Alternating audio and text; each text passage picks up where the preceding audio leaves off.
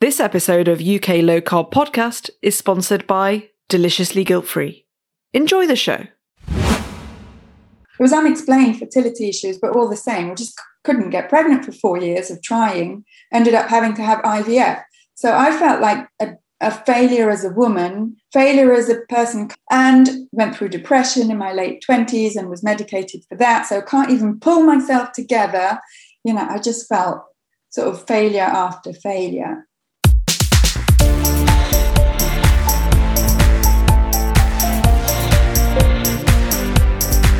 What I have learned over the past two years has been magnificent. You know, it's it's completely changed my life. Um, and so you're not going to die if you don't eat carbohydrates, but you will die if you don't eat fat and protein. The energy I have, the life I have that has changed so amazingly in a few years proves to me that what I'm eating is only doing me good. I, you know what? I'd love to meet them because um, they changed my life basically. So I've lost now, I'm just a couple of, I'm about three pounds off losing five stone.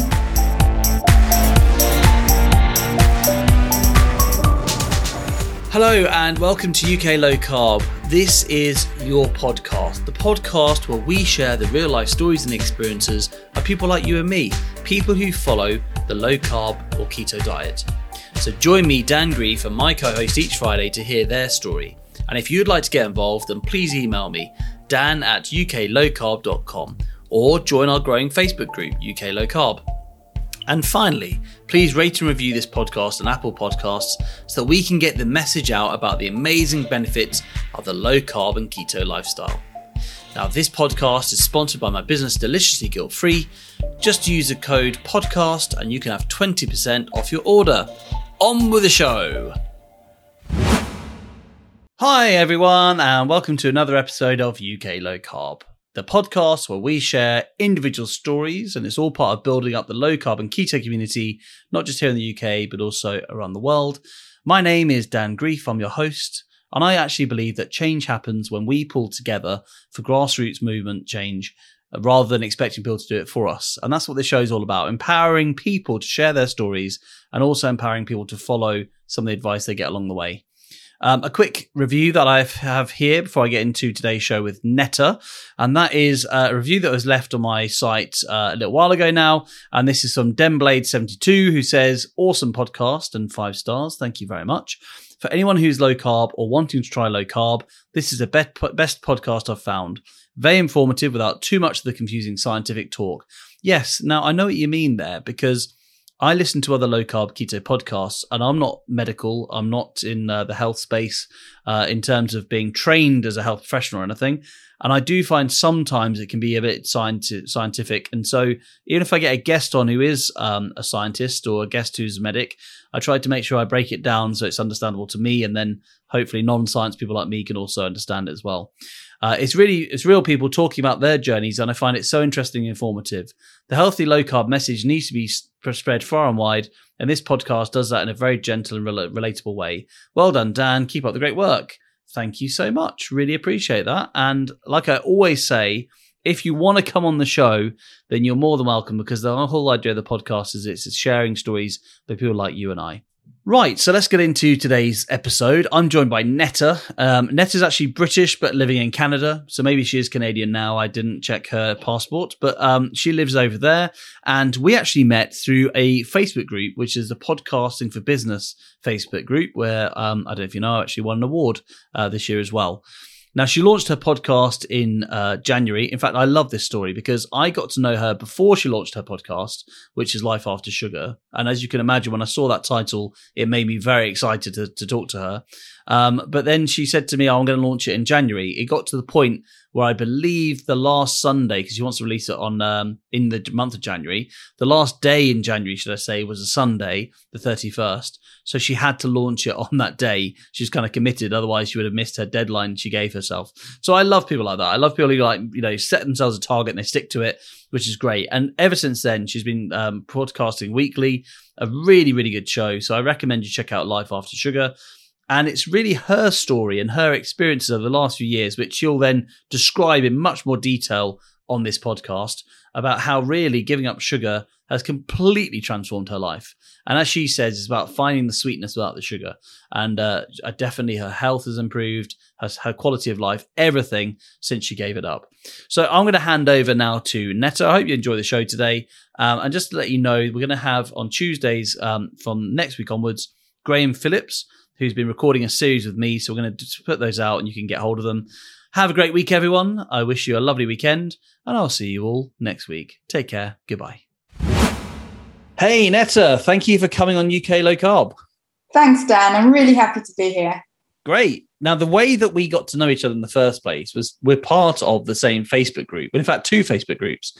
Um, and that is a podcasting for business group and also the Buzzsprout, because that's the, the podcast provider we are on. So you're also equally a podcast host, which is really exciting. And I thought somebody who's talking about, you know, anti-sugar and generally living a healthier lifestyle uh, by cutting down on sugar and carbohydrate, I thought we've got to chat at some point, and we have ever since. So exciting to have a fellow podcaster here as well.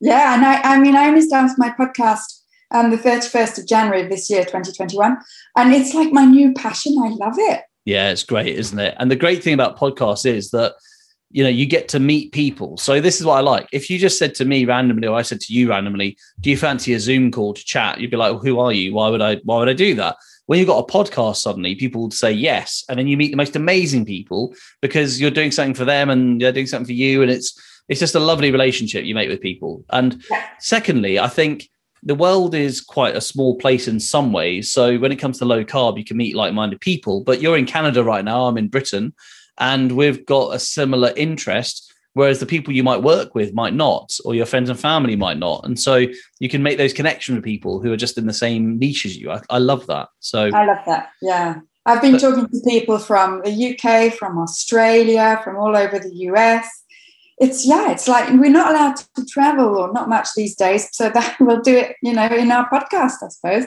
Yeah exactly. It's, it's kind of in fact when i first started mine was just over a year ago and i remember thinking hmm, how am I going to do this Zoom thing? And then, like, you know, okay, this pandemic's coming along. But actually, the pandemic meant speaking on Zoom has become normal. So it's even easier now than it probably would have been two years ago or something. So, absolutely. Anyway, and so I'm anyone... a teacher, so I had to learn how to teach on Zoom.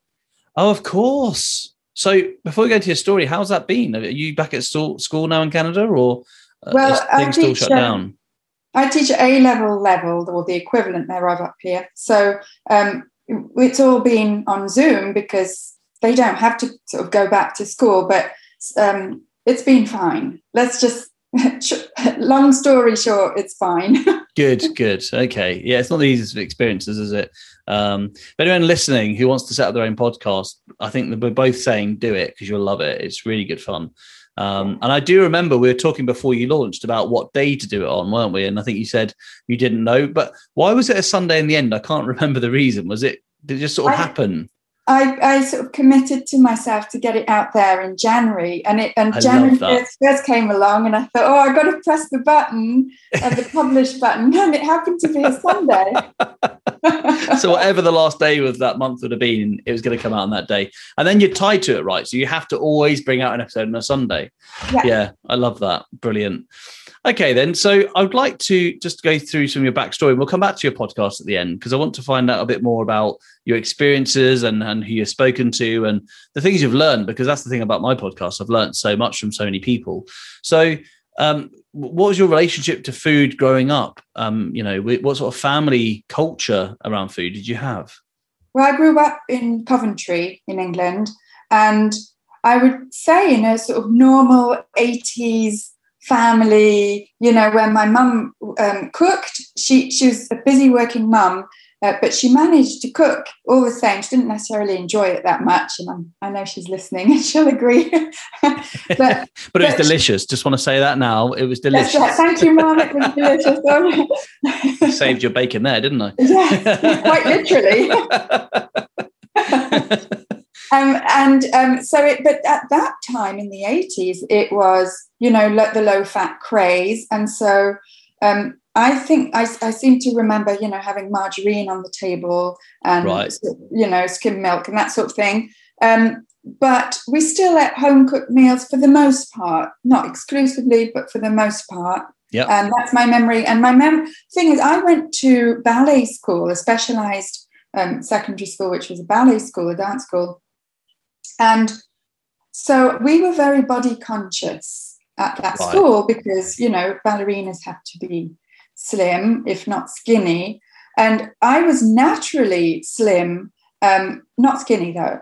And but I had curves, you know, in my teenage years. And I remember as my ballet teacher, it wasn't at home, it was at my ballet school, and my ballet teacher was telling me to, you know, sort of stand straight and sort of push in my bum. And I'm like, I can't push it in, you know, it's my bum. yeah, it exists in in space. That's where it exists. Yeah. Uh, yeah, it's not it's not just lurking out of the way of some other space. Yeah, I know what you mean. That what, what sort of age were you at that point then? I was at about 14, 15 when I first sort of became more aware of my body and my my sort of curves and the fact that I had sh- a shape to my body, and also became aware that in the ballet world, the dance world, you shouldn't be having any sort of curves. That sort of gets in the way of of what a ballerina is supposed to look like. And I remember sad, my isn't mum- it? That such impressionable age to be told things like how your body should look, and I don't. Well, it wasn't explicitly ah. said, it was Right. hinted at. Okay, but well, and then you can loud and clear to, to you, I'm sure. Yeah. I mean, just because there's just, it was mostly girls, not exclusively, but mostly, you know, you look at each other and you get changed together. And, you know, well, I think all teenage, or most teenage girls sort of compare themselves to others, Okay, either favor, usually unfavorably. that's but, sad. um, it really is that it starts so young, isn't it? Yeah. Uh, and the paradigm of health is also out of whack because I, I, I okay, I'm gonna be careful here that I don't have suddenly big ballerina union type organizations Mm. after me, but you know, I, I don't imagine that the ballerina look is the actual natural look for most people. Uh, it might be for some people, and they might be absolutely healthy, but I wouldn't say it's the most healthy figure for most people to have. And try and make people aspire to it when they can't naturally is, is actually pretty cruel. And especially when you're right in that time in your life when you are developing and where you, this is when you need the most self esteem Yeah. and the most positive messages. And then, you know, you're, yes, it wasn't quite what I needed. But I remember my mum being worried that I would sort of develop some sort of eating disorder in order to get slim enough to be okay as a ballerina. Luckily for us, for her and for me, and for society in general, I didn't. Um, I had a healthy appetite. Uh, There was no way that I would cut down on my food because I just love, and I always have loved eating. And part of that love, I suppose, now I look back on it, um, was um, was developed because I never put on much weight, so I could, you know, really love my food without any negative side effects. So although I was curvy for a ballerina, I was definitely slim by sort of society's standards Yes. Yeah. didn't have to worry about that. And I think it's partly sort of a, a little bit of of ignorance about what an eating disorder is to think that it's about food. It's not Mm. actually about the food. It's more about control and things like that, which luckily I didn't I didn't have. Oh, sorry, you didn't have an eating disorder, you mean? Or you think that many people in your situation may have developed? Is that what you're saying? Yes, I didn't personally have an eating disorder or the Right. need to control anything, um, but I can definitely see how um, sort of the dance world and the ballet world can, if you're already a bit, um, we, you know, you already have sort of that in you. I can see how it could develop. Yeah. Yeah. You know what? It's, it's also the age that you're at is so impressionable. I just think this is loads of dif- different dance um, organizations that people can join, and they must be getting told negative things about themselves. And that's terrible, isn't it? Especially that age, especially for girls, I think, because there's so many changes. And then you've got this new paradigm suddenly about, you know, what you should look like. It's, I mean, my daughter's five and, okay, five and a half, should I say. She's very proud of that half, and uh, as she's right to be and I'm so protective of the thought of of her growing up and the messages she's going to get. I wanted to be healthy for like happiness sake and for longevity sake, but I want her to be completely happy in herself and who she is, not feeling she's got to be somebody else or look a certain way because that's just mean. It's just really cruel. Yeah. Yeah. And my daughter's 13. So I'm sort of doubly aware of, you know, her body image and her perception of her body image, and my role as a mother of being a good model for her, good role model, not just in what I eat, but how I relate to my body as being Yeah. something that serves me rather than some sort of piece of decoration. Yes, yes, exactly. But I think there's also the other side is your body is something that serves you, but you also have a responsibility to look after it. And I'd like to talk a bit about like your story in terms of some of the other health things that have, have come up um, with regards to that. So, so when was it? Because I think your story is really interesting. When was it you first noticed you had this stomach problem? I don't know how to describe it really. So maybe if you want to take it away, um, Yeah. because that is kind of the core, I think, to how you've not just changed your life, but you're now inspiring other people to do that in your podcast. Yes. Well, it was, I would say, around my late 20s when I, my digestion started to slow down. So, all through my 30s, you know, I went from uh, going, let's put it politely, going to the bathroom, as they say in North America, um, t- you know, every day down to three or four times a week. And then gradually in my early 40s, I was just, it was just once or twice a week. Wow. And yeah, you can imagine that is really painful, uncomfortable. There's lots and in terms of the side amount of effects. food, were you still having the same amount you would have done before? Yes, I was still eating the same amounts of food. I wasn't, I, and I was never one to sort of reduce my quantity of food because I Yeah. don't enjoy being hungry. But you're you're feeling. But I mean, in terms of the impact, it's not because you're suddenly reducing your intake or something strange. It was the same amount of food going in, but the constipation's been happening, which must be acutely uncomfortable. Acutely uncom- uncomfortable. You said it. Yes, and bloating, backache. I mean, one time I had to go to the hospital because I had such bad backache. They took an X-ray, and it wasn't my back at all. It was my intestines that were completely full of crap, basically. Wow. And Let's ask, they- what, what were you eating at the time? What sort of Just- diet were you having?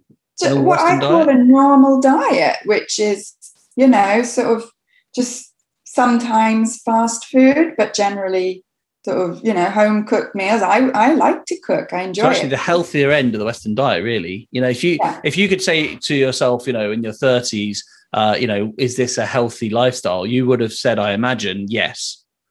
Generally, yes, including the thing is, it included a bit of everything, which Balance. is what we are made to believe is healthy. Great, great, great word, balance. Doesn't apply to any other species on the planet, a balanced diet, but apparently it should do to humans. Very interesting, Well, that, isn't it?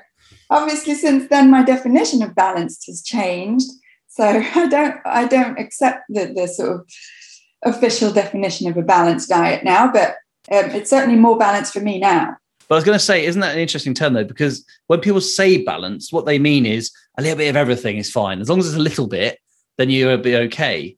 And I'm like, that's really weird because, you know, I, I honestly think in the ways that Dr. Ken Berry says that there is the human diet, there is the cat diet, there is the dog diet. Okay, I'm adding these bits, but you know, there's a cow diet. All those animals have got diets that they eat. You don't say to a cow, go on, just uh, you know, eat some lamb because that's a balanced diet, or you know, or chew some tobacco, you know, like whatever. You know, you just wouldn't do that because that's wrong for that animal. So the idea that somehow humans should have a little bit of everything is a very odd concept. It's just the term balance sounds so reasonable, even though logically it's based on, well, I suppose it's based on like the four humors and the Roman concept of balancing the humors, I suppose, but it's a very strange concept. well and especially that what is now meant by a bit of everything is um, inc- you know includes mostly packaged and processed foods so Yes. that you know so that is one twist further away from the human diet but yeah so i mean basically what was happening to me at that time in my uh, 30s and early 40s was that i was my, my whole system was getting sort of backed up and then i would have to take you know some sort of laxative and i tried them all you know to, to get cleared out. And it was up and down painfully painfully up and down of being backed up and being emptied out. And it was you know just i just couldn't see any way out of it because the doctors were telling me eat more fiber. Right. and i was. I mean that fiber though was wrapped up in processed products with sugar in them as well mostly because you know what is high fiber in cereal. You know that I don't know if I'm allowed to mention brand names, but All-Bran. Yeah, yeah. I, I, knew exactly what you were going to say there. I thought that you know what though, it's so kind of it's terrible, isn't it? There are certain brands out there that then go, you need more fiber. We'll make a product for you with more fiber in. Mind you, if you want more fiber, I suppose you could get it from lettuce if you wanted. But you know, but they'll say to you like, oh yeah, you need to make sure you're, you're eating our product because this is where you get fiber from. Um, but actually, isn't it proven in many cases fiber backs people up even more? I've heard well, there's some science behind that. It depends. Obviously, we're all different, you know. Yes, true. Microbiome differences and all sorts. Yeah, I mean, but the thing is, we're all different, and fiber affects us differently. But the problem is, I found that the, the official message is for everybody eat more fiber. So the, I don't think the problem is the fiber. I think the problem is the message that's one size fits all. Yeah, generic for everyone. Yeah. yeah. But and of course we we believe it. I believed it. So I was trying to eat more fiber, and it, things were getting worse. But then I thought it was my fault and then I felt like a failure because I couldn't I couldn't do the basic human action of pooing, right? Yeah. Other health issues that I had was I couldn't get pregnant either. We had right. lots of fertility issues. So it was unexplained fertility issues, but all the same, we just couldn't get pregnant for four years of trying, ended up having to have IVF. So I felt like a, a failure as a woman, can't get wow. pregnant, failure as a person, can't, you know, poo every day, basically. I mean, and I had I had a, I went through depression in my late twenties and was medicated for that, so can't even pull myself together. You know, I just felt sort of failure after failure. Wow, um, so that's so powerful. And you know what? Like you think about that, you know, you're the victim of something there. You're the victim of, you could say many things, the food industry, or let's take it down to the victim of poor advice, whatever it might be. But the personal responsibility is so relevant to so many people. And this is what this is why I personally get so angry about these issues because um, you know, it seems to me like as human beings, we've got so many things wrong the way we understand them. But every time the burden is upon the individual who's suffering from in fact they're the victim of the bad advice or whatever and yet they feel like they carry the burden of guilt and it's wrong. So it's your fault you've got a weight issue. It's your fault that you're you know in your case you have constipation or you can't as you would have felt it i imagine if, if you don't mind me rephrasing it sounds a bit like you couldn't function as a normal human being and it's somehow you're suboptimal and that's a terrible terrible way to feel and you should never and nobody should ever ever have to feel that way. It's so sad it's uh, yes i did feel suboptimal I felt especially a failure as a woman for not being able to get pregnant. And the way that I coped with all those feelings was to eat more chocolate. yeah, I can see that vicious cycle. Yeah. Yeah, and in fact, the day and when we did manage to get pregnant, thanks to IVF and, and a credit card, um, uh, we when I was in hospital, we um, I, I, brought along a, whole load of chocolates to you know as a yeah, yeah. as a treat so would you say you had quite a sweet tooth developing yeah. you've always had one or I, I was i identified myself as a sweet tooth i was known as a sweet tooth um, people made people made desserts for me extra desserts you know they yeah. always knew that if netta was coming for dinner you know they she would eat one, two, three portions of desserts and, and ask for more. Yeah. Now, this is interesting because, and I know from your podcast, I do listen to it, you do talk about this quite often about this topic. And uh, by the way, the name of your podcast is, do you want to share?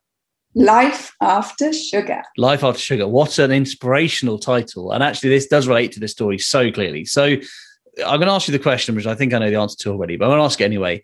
Would you consider you had an addiction to sugar? No.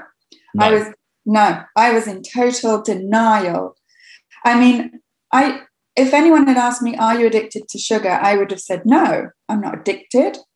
I don't. Why is that? Is that because you didn't think that you yourself could be addicted to something, or was it because you thought you never heard of a sugar addiction, so that doesn't fit into the category of addiction you'd heard? What was the reason why you would say no? And is it maybe denial? I mean, what, what yeah. what's going on there?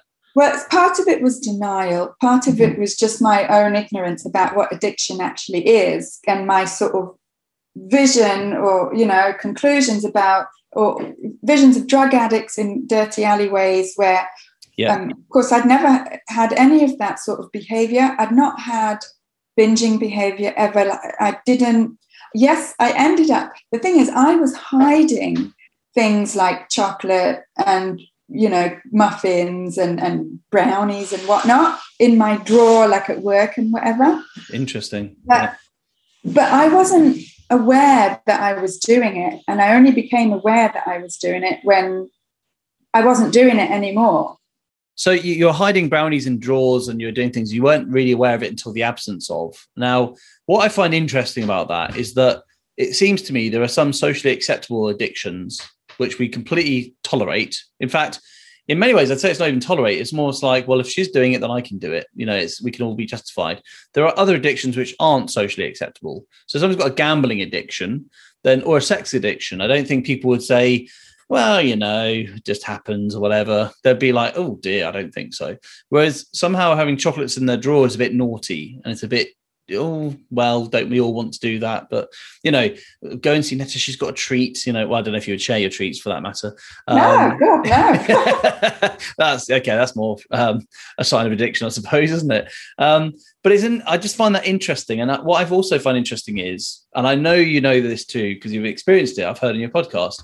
When you then change that behavior to no sugar, people look at you like you've got a problem. When you have a life with loads of sugar, that's seen as normal. And I find, and even if you're addicted to it and you're giving up your addiction, it's very interesting how people look at one as being really bad and horrific and one as being completely acceptable when actually we know and the people listening to this podcast know it's the other way around. So i find that incredible. So let's just talk about that period of your life okay? And and what was the point where you hit as many people who are addicts to things talk about rock bottom where things could not go on like they were Yeah, my rock bottom, quite literally. okay i didn't realize I was walking into a pun sorry It was one night um, in the spring of 2015 when we'd ordered pizza. Okay. Um, and um, I ended up that night throwing up in the toilet. Um, not because the pizza wasn't any good. I mean, it was Hawaiian pizza. Who doesn't like that, right? well me i think it's horrible hawaiian but Um, anyway carry on pineapple on pizza are you crazy anyway That was one of my Pineapple and anything's problems. grim, actually. What am I thinking? But especially not on savoury. Oh dear God. right. Okay. So carry on. Come carry back to me, Dan. Come back to me. Sorry, I went off on a rant there. Uh, I'm back. I'm back in the room. Carry on. so so yeah so i had my head down the toilet you know throwing up this perfectly good pizza thinking no, not not good, but carry on.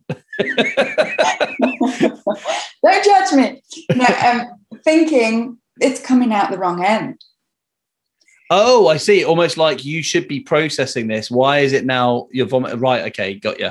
yeah i'm thinking this isn't normal because i haven't actually been to the you know had a poo basically for six days or whatever and here it here's my food coming out the wrong end so i thought that's i can't carry on like this i just can't do it um, so um, I actually it was my brother who works in who sells fermented foods actually who got me in touch with a nutritional therapist that he works with or worked with at the time and she was in based in the states and she talked to me on zoom all that time ago Yeah. um, or. Skype or whatever. And anyway, long story short, she, with all her analysis of my sort of symptoms, she says, I reckon that you're not making enough stomach acid. Oh, right. Okay. And what happens when you aren't making enough stomach acid is that your food basically is not being digested. Oh. And you oh. need a pH of one about 1.5 for your food to go through to your intestines from your stomach. And if you don't have enough stomach acid, it's not going to get to that pH level. Right. And that's what was happening. So I was eating one, three, six meals, and they were staying in my stomach and not going through to my intestines.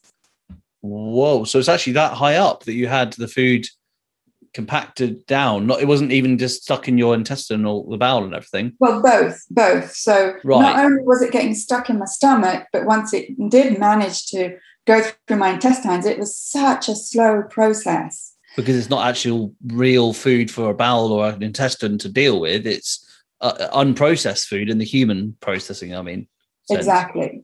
Yeah. So so anyway, she you know suggested that I take hydrochloric acid in pill form, right? uh, which most people, if you take that and you've got normal digestion, that would sort of feel like a burning sensation in your stomach. Whereas for me, it just got things moving, and I was taking about six a day. And, and with, with digestive enzymes as well. Now, I'm not one for taking pills and whatnot. So, you know, I resisted that for a while because I resist everything. Mhm. But honestly, I just felt so like literally, I felt like crap. So, um, yeah, I ended up taking those and it started to get things moving. Okay. And at the same time, she suggested two other things. One was to cut sugar and sweeteners and flour grains basically for two weeks. And Now, can I just "No, ask what the link there to the sugar, sorry, to the acid is? Is there a direct link there? I know, obviously, I think you should give those things up anyway, but um, what was her reasoning? Yeah, not necessarily a direct link, but for, for my system, there was the acid thing that not everyone has, although many more people have low acid than than we think, because you know doctors are always, always prescribing anti-acids, but sometimes the symptoms are the exact same when you don't have enough acid, but they don't think that. So that was one thing, but it was more like a parallel to say, let's see if we can isolate if any one food or one type of food is causing you any kind of problem in your digestion. So, you know, let's get rid of the rubbishy foods first, the non useful foods, and then, you know, like an elimination diet. And then we'll bring in one thing at a time. We can isolate that. Okay. That was the thinking behind that.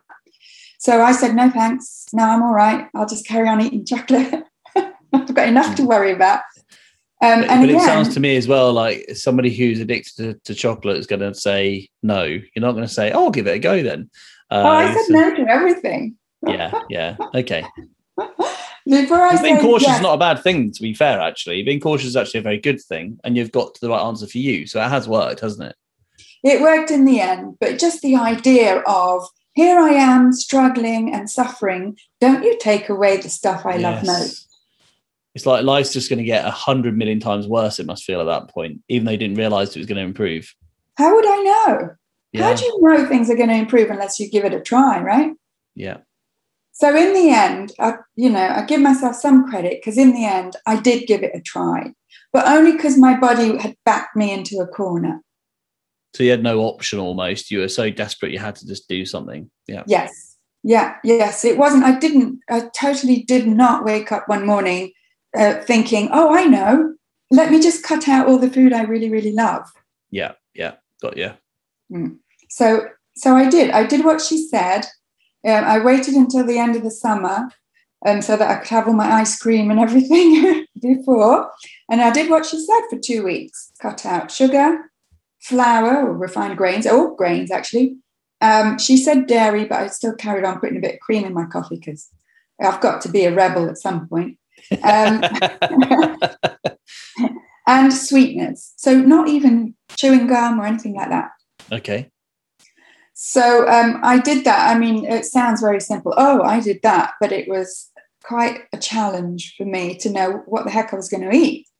And did you just decide on one like one date, like one day, that's it from that day on, you're not going to have it? Complete cold turkey on those things. Yeah, for two weeks, no more. I didn't get rid of any of my sweet foods in the house because it was only going to be for two weeks. Right. So about day three or four, I had to go and lie down for a little nap, and that lasted for two days. Sorry. Okay. Whoa. Okay. Tell me more. What do you mean two days? Literally two days. Yes, Sleeping Beauty out cold. out cold, out cold. I was like, I, I just felt like I'd been run over by a bus. Ah, I see. Okay. Was was this? Do you think like keto flu? Uh, you know, is in is in your body was almost in withdrawal symptoms of the sugar as it's leaving your body. Is that what you think it might be? Well, I mentioned this to a friend of mine, this, these symptoms that I was having, and she said, Oh, she, she mentioned this word keto, and I'd never heard of the word before. And this was in 2015, remember? And, and so she says, Oh, I wonder if, whether, you know, what you're, you're probably eating keto. Um, and have you read Keto Clarity, which is one of the books that she had and that she lent me? And I and I said, you what? Yeah, didn't- yeah. I just didn't know what she was talking about. Especially 2015, it's early days, isn't it? Really? Yeah. Mm. So um, you know, I said no again. You know, no, I'm not eating keto.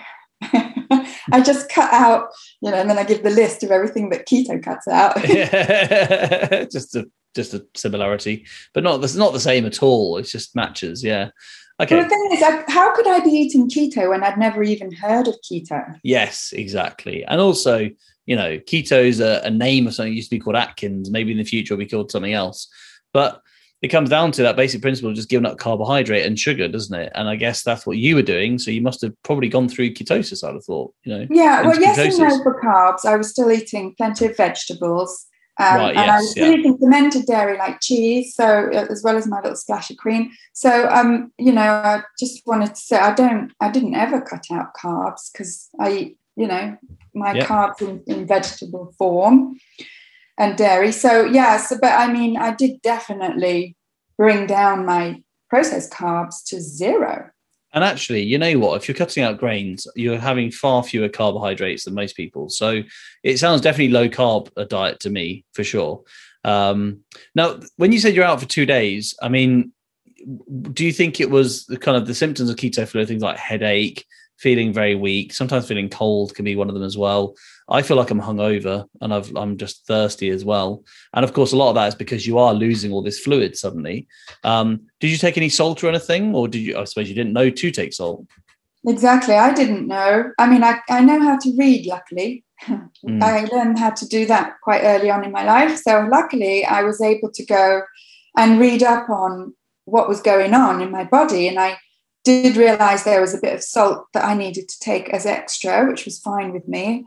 Um, you know, and then the other thing was that I felt so sad and angry and depressed, and then angry at being sad and angry and depressed. and I So remember I went for a cycle walk again. Yeah. that cycle. I went for a walk with a friend of mine and said, God, you know, I'm doing this to get my body back to feeling better. And I, I just, I'm so mad that my body's reacting this way. And then, of course, I read up on it and, and realized, oh, hang on, these kinds of emotions are also part of what they call detox.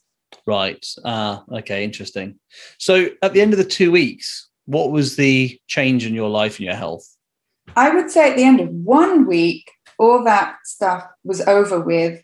And I really started to jump out of bed with more energy. And Great. my movements, you know, as you know, I've, I grew up as a dancer. And so I've always been supple, but my movements or my joints had been more achy um, in my 40s. I was 45 at this time. And I was, I was noticing that I was getting my sort of suppleness back. Interesting. so Um, you thought that age was the the cause. It's interesting how suddenly you find out nutrition is. Yeah. Yeah, definitely. I mean, I'd had a baby at almost 38, and then now I was in my mid 40s, and we think, oh, it's normal for you to start getting achy. And I had a bit of a spare tire, and that spare tire was melting away. And I wasn't Wow. doing any more exercise. I wasn't, I'm not a very sporty sort of person. And so, you know, and I'd been just in bed for two days. Like I was doing zero exercise, and I, it was melting away. Amazing. Amazing. And then so after the two weeks, there must be that question. Do you go back to where you were or do you carry on with this? And you know, So and I, the- I appreciate stories aren't necessarily linear, you know, things fluctuate up and down, and I know that's how life is. So so what was the story for you after that? Well, the nutritional therapist, I got in touch with her after this the first two weeks, and she said, "Okay, how about we introduce one of the foods that we that you cut out?" And guess what I said? Chocolate, please. No, I said no. wow, that's amazing. So you had really like hit a reset button on yourself. well, I said, "Listen, I'm feeling so much better.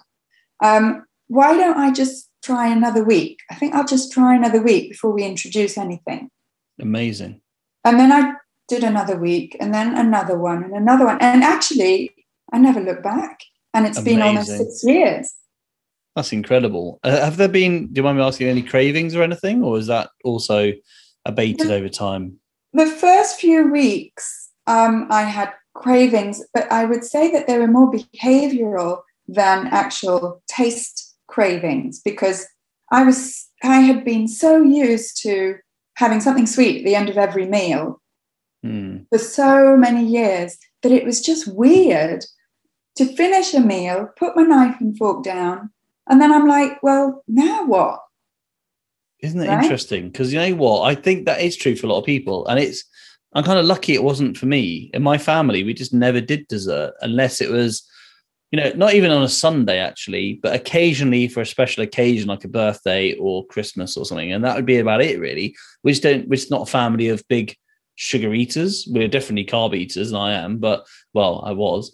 But I think we're definitely not sweet tooth people. And I think it's interesting when I hear people who say they are because I realize it's a socialization thing as well, isn't it? It's part of your daily life. And so you feel like the meal's not complete in some way, or the celebration isn't completely celebrated unless you've got sugar. And I think I, I find that very sad because it is a hard thing to break, not just the physiological impact, but the psychological connection's massive. Yeah, definitely. It was, I don't think it's one of the things that you don't realize is so central and so important to you and so natural until you don't do it anymore. And so there's a certain period of time, could be longer for some some people, shorter for others, where it's just weird and you just want to go back to what it was before. And you well, for me, you know, I fought against it. I was like, why, why should I have to give up my desserts to feel better? That's not fair, you know, like a two-year-old. Yes, yeah. I have a two year old at home right now. So that's exactly the phrase I heard this morning. That's not fair. I was like, okay, yeah, fine. But there is that side of us too, isn't there? You know, like we're, we're victims in some way. How long did that take, though, to move over from that way of thinking? Did it take a long time? it went by spurts, if you will. It was like it took a, a couple of no more than a couple of weeks. It took several weeks of sort of talking to myself and saying, "Listen, you're not going to die if you don't have a biscuit at the end of your meal. You know, you've eaten, you're nourished." Just you know, and I was sort of walking around in circles in my kitchen, sort of like you know, like didn't know what to do with my hands. Wow. Um, and so I had to really give myself a talking to, not to punish myself, but to make myself realize that what I was missing was that sort of automatic behavior. And in no way was it anything to do with me being undernourished in any way. And then then it sort of got then you get to a new normal. I, I got to a new normal. But then, you know, over time, when social situations come back come up, then your new normal is challenged. So Yeah. when you're invited out, obviously in those days we were invited to other people's homes more than we are now. When you go to a restaurant, we travel a lot. We made several long trips together. All these kinds of situations, work situations, you know, they all bring up the, the first of all, they all include sugar. Yeah. And you don't realize this until you know, it's like someone drinking and then stops drinking. You realize, oh my gosh, every time we get together, there's, in my case, sugar, in their case, alcohol. And so you, you become a lot more aware. And then the challenge is how do I deal with these social situations and the social pressure that comes with it to consume sugar? Luckily for me, I was in my 40s. When you get to your 40s, well, for me, you don't really care what other people think of you. I think it's one of the the great things about age is that's more true, isn't it? I think you become more comfortable in who you are and just what you're about, and less wanting to please. Well, I hope that's what most people feel. And you think if I felt this more when I was 18, I'd have been a lot happier. Yeah, def- definitely. Me too. So, so when people, I mean, when people are like, they will allow themselves to pass comment on what you're eating, what I was eating or not eating, you know, and and I had to really control myself not to be sort of bitchy about it because that Yeah. doesn't help anything, and to uh, to sort of make light of it and to make a joke out of it and I could see that they their whole paradigm was being shaken up because um, I think it's called cognitive dissonance, but I'm not a psychologist. is no, it is, yeah, definitely. And so they could see that I wasn't eating what they considered and what I could use to consider to be normal food or normally, but they could also, by looking at me, see that not only do I look healthy, but like just in my eyes and my smile and my way of moving, I was perfectly happy. Thank you very much. Well, so for happier, them, was like- surely. happier. Uh, obviously, they couldn't see inside my intestines and they didn't come along with me when I was on the loo. Fair enough. Fair enough. we have to be thankful for small mercies. But, but I mean, you know, you, they could not deny that I looked healthy and that I was enjoying my food. And later on, several years into this, you know, um, when I started naturally fasting because I just wasn't as hungry as often, they also couldn't deny that I wasn't suffering from not eating. I mean, I could sit sit with a group of people and not eat and feel perfectly fine. There are certain people in society, well, in societies in our countries, who will actually find that shocking that you don't eat, and they'll find it dangerous. In fact, you don't eat. What's going to happen? I mean, I, I'm a gym guy now. I've I've had my first session, and I'm going to go back this afternoon for my second one. Now the pain subsided slightly, and um, and I remember previously before lockdown, I'd go to the gym, and someone would say, one of the the personal trainers were there, would say, you know, what have you eaten before your workout? You know, you've got to fuel your body, and you just talk very much in the Western way about filling your body with sugar and have you had carbs the night before and all this stuff. And I would, in the end, I just stopped talking to him about it because we had such different paradigms. And I got used to, and this is what I want to do again now, getting used to going to the gym faster than working out. It works fine for me. I can access my, you know, ample fuel stores that I've got now, use those as the energy for workout. And in fact, you know, the proof is in the fact that um, you know, James Cracknell, Steve Bennett, and co. They did like a hundred mile run over five days in September fasted. So you know, it, you can achieve anything fasted, but the, the thought process is, oh my goodness, you're going to kill yourself just by not eating a meal. It's incredible. Yeah. Breakfast is not Yeah. the best meal of the day. It's just all made up rubbish. Well, I mean, people said to me, oh, it's not healthy to skip a meal. And I would say, I'm not skipping a meal. I'm just that skipping a meal starts off from the premise that there are three meals a day, or sometimes four, fixed in six. stone. I don't share that premise. Uh, my premise is I respect my body's hunger and I eat when I'm hungry. So And hang on, should you not put it back to them and say, isn't it unhealthy to eat when you're not hungry? And they look at Yeah. you like you're crazy. Um, what I decided to do was not to get into these sort of false debates because no one's listening to each other when you Yeah, talk like that. And everyone's ready to get offended though. Right. And so it's you're stirring the pot basically. So I love stirring the pot. yeah, I know. I'm in politics. That's why. I'm like, come on, let's stir it. Let's have this chat then. Well, I leave it up to you to stir the pot. okay, fair enough. Okay. In the meantime, I'm building bridges and and just learning how to talk about me and how great I feel without it um, being about them and how like and them feeling judged.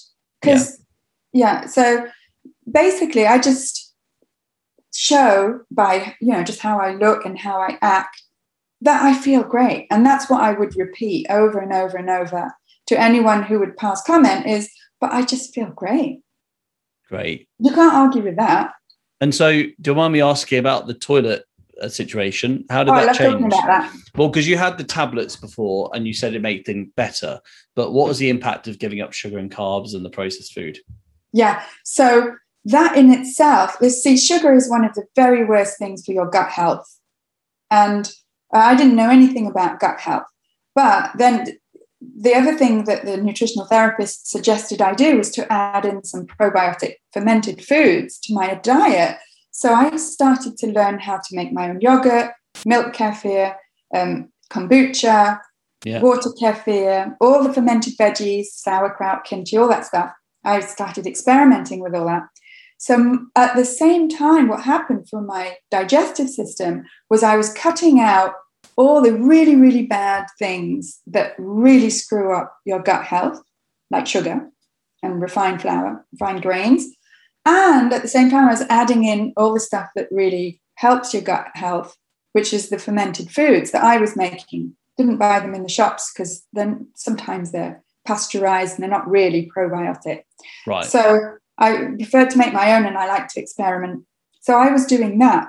So together with no sugar, no refined grains, and the probiotic foods, my whole digestive system went back to normal within six months. I stopped taking those hydrochloric acid pills, and the digestive enzymes stopped all pills and just went back to normal, my normal, which wow. was going to the loo every day. And I honestly, the first few months, I felt like running out into the street and telling people. I can't, you know what? In all seriousness, I, I can't imagine how much relief and pleasure that must be to just because I've only been constipated, I think, once in my life, and it was pretty horrible and, and, awful, actually.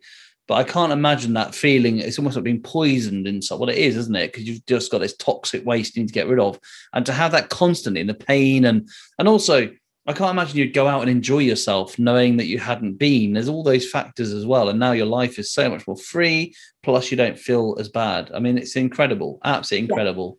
Yeah, absolutely. So my digestion felt great. And my body, I felt like I got my 20 year old body back. And but the most important thing for me was I felt freed from the relationship that I had with sugar and chocolate, where I needed it to yeah celebrate, to find comfort, to find, you know, um, sort of consolation, I suppose. Consolation. So, I mean, obviously, you know, real life carries on and you need all those things. You do have these valid human needs. But what I found was that once I took sugar and chocolate and all those things away, I was sort of forced, first of all, forced to grow up and become an adult and deal with those needs in an adult way. In other words, not in a chocolatey way. I know what you mean. So yeah. a maturity to find a healthy support, which is going to help you grow, not an escape mechanism. Yes, because and plus, you know, looking for those needs or looking for the answers to those needs in chocolate and desserts and sugar and stuff is really sort of a double-edged sword because you, you look for relief or you look for comfort and then it comes and kicks you in the bum afterwards because it makes you feel awful mind you, doesn't all addiction, I suppose. All addiction is that to people. It's it's terrible and it's life destroying. Ultimately, you know the the innocent little cigarette, the innocent little drink, the innocent little flutter on the horses or whatever. It all, or the, the innocent cake or whatever that you're going to eat. You know, it all adds up to actually something that's quite life destroying. Addiction is horrific, and I think sugar addiction is particularly nasty because people don't even recognize it. Right. And that, in a way, that's why, because it wasn't a huge mountain for me to climb, um, to, to be able to sort of find other ways of, of, sort of responding to my emotional needs. That's sometimes why I think I'm not sure I was, you know, actually addicted. Maybe I was to a, a lesser degree. Maybe there's another word for it. But because I was able to find other ways relatively easily took a while, but it wasn't, I didn't keep falling off the wagon, as it were. So I didn't, I think it was because I was just not willing to suffer anymore. And that was my motivator. Really powerful. Amazing. I just want to ask you then about the podcast because not only have you changed your own life, you're now sharing this through your podcast and also talking to guests about their stories and their journey. So, how did you decide to come to making your own podcast? And also tell me something you've learned by doing your podcast. Okay, so um, I had the idea of making a podcast because I just like talking to people. so in, in, in my sort of day job, my career, I've been a language teacher. I teach English as a second language here in French speaking Quebec. And so I just like connecting with people, talking with people, and I want to sort of send this message about sugar that it's actually the life is sweeter when you're not eating sugar than when you are, despite what we believe, right? So I was on the other side. I would no, I would never have imagined my life being better without sugar and chocolate and, and all the other things, bread and all those things I don't eat anymore. Just I just could not imagine it. And it it's like I wish that I had had a podcast like mine to for me to listen to over and over again every single week, different stories of different people who also cut down sugar, not all in the same way, not all in the same sort of frequency or, or whatever intensity.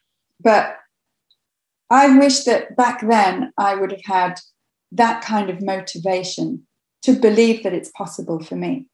Amazing. So you're now paying that forward to those people who are like you were in 2015. Yes. Yes. Wow. So what have you learned Yeah. on the podcast then? What have you learned from some of your guests? Because I know you've I've been listening to some of them. They're really interesting. And yeah, like just just real people. And that's what this podcast is about as well. Like real people sharing their story and saying, you know, this is me and that was me, and now I've changed, I've learned this. So, you know, what lessons have you learned on the way?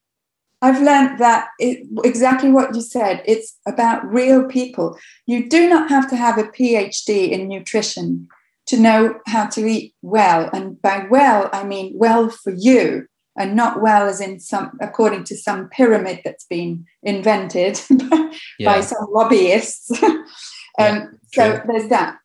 And the eating well um, is different for each person. And feeling good is also different for each person. But the common denominator with the different people I talk to is that they found what's good for them. And that's what they're doing. And in some ways, they're sort of giving the finger to, you know, that what they're supposed to be eating and what they're supposed to be feeling and how they're supposed to be treating themselves. And they've done a bit like I did, which is to say, hey, don't you tell me how to feel and what to Yeah. eat. So empowered. That's incredible. What inspirational story that you have. And I'm so pleased as well that you're helping other people find their voice and their confidence to do this. Um, okay, so can you tell us then, please, what's the best place to connect with you and also where your podcast is? So it's, I, I assume it's on all podcast apps, but do you want to tell them all about that? Um, and then, yeah, all the other bits and bobs about connecting with you, because I think you're a very inspirational, amazing person. There Oh. actually, can I just say this, Netta? There are certain people in the world that stand out as being like this little sparkle of light, and they really show us the way. And you're one of those people. In all honesty, you are because Oh, most people don't start podcasts. Most people don't try to get these messages out there. And the fact that you've changed your own life and now you're you're passing that on to people is really inspirational. So I want everyone to connect with you. So tell us where they can go and find you. All right. So all of my stuff is called Life After Sugar. So if you look up on any of the main podcast platforms, Life After Sugar, you'll find it. But I also have a website and all the podcast episodes are there. So it's it's actually called aftersugarclub.com and then forward slash podcast. And I've got like free resources on my website to, to help you get more energy with less sugar because you can see, you know, I'm like Yeah, unstoppable. bursting, bursting with energy. um, and so there's different videos there's there's a guide that you can download to, to help you get more energy with less sugar. So there's my website aftersugarclub.com there's the podcast life after sugar. I've got a facebook page called life after sugar. I've got an instagram account called my life after sugar uh, wh- where i post pictures of what i eat. Great. So good tips and ideas for how somebody could follow the lifestyle themselves, like that. Right, right. Just to show just sort of how simple it is, really. yeah Um, you know, you really don't have to have you don't have to be Jamie Oliver to, to eat without sugar. And also how fun life can be without sugar. It's when you're not looking for your fun in cakes and desserts and things, you, you're carrying around your fun within you all the time. Nice. Yeah, there's a there must be like um I'm so like psychologists have come up with something like that. How you know the need to medicate yourself to make yourself feel a certain way. It's a very unhealthy relationship. We all do it in some ways to different degrees, but it's very unhealthy. And actually finding joy in life without having to medicate with something is actually a real key to, to success, I think. Um, Yes. And you saying It's- that, yeah, it's very powerful. That Yes, it's like you know, and I say this at the beginning of, of my of every episode of my podcast. When you take away the sugar, that's when you can discover the real sweetness in life, because you are really forced to look inside yourself and find your joy and your sweetness and to appreciate life now for what you have and not for what you don't have. Wow, that is really powerful.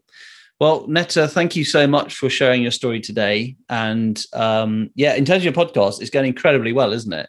So from Yeah. the 31st of January, and now we're recording this in well, the 21st of, of April. Um, and what is it, 9,000 plus downloads already? Almost. Incredible, incredible. So go and check it out. Give it a good listen. It's brilliant. And um, yeah, and I would, yeah, I think it's great. So thank you for coming on today. And uh, and I will be on a show in the future, won't I? So Yes. um, yes. So, so in a few weeks' time from now, which I I can't actually remember what I said, so I'm a bit worried now. What on earth is on there? But anyway, we'll find out. Oh, you, you said some fantastic things. Don't worry. okay, uh, some, not all. all right, Netta. Well, you take care, and uh, yeah, look after yourself, and I'll speak to you very soon. Uh, thanks, Dan. Pleasure to be here.